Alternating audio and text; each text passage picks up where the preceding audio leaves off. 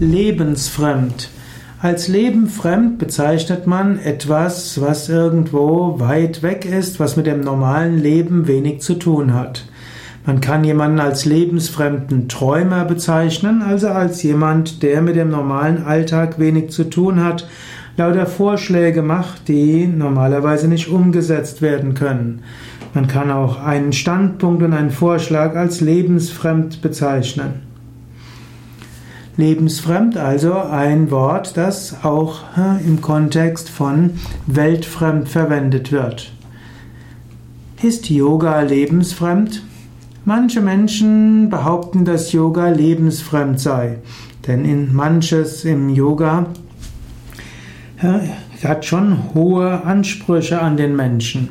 Aber manches, was früher als lebensfremd galt, ist heute ganz normal.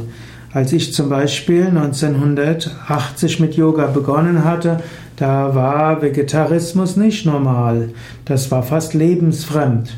Oder auch, dass man nicht geraucht hat, war in vielen Bevölkerungsschichten lebensfremd. Oder, dass man alkoholische Getränke abgelehnt hat. Das galt auch ziemlich lebensfremd. Heute wird man eher bewundert, wenn man auf alkoholische Getränke verzichtet, nicht raucht und kein Fleisch isst. Man würde eben sagen, Yoga zu üben, zu meditieren, das ist eigentlich schon sehr lebensnah. Es verlängert das Leben und es hilft Menschen auch länger und besser am Leben zu partizipieren.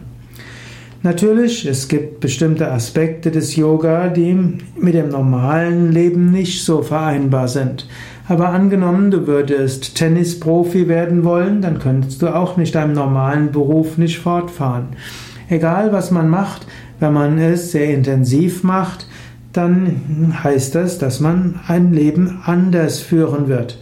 Insofern ist es dann auch nicht lebensfremd, aber eben ein anderes Leben.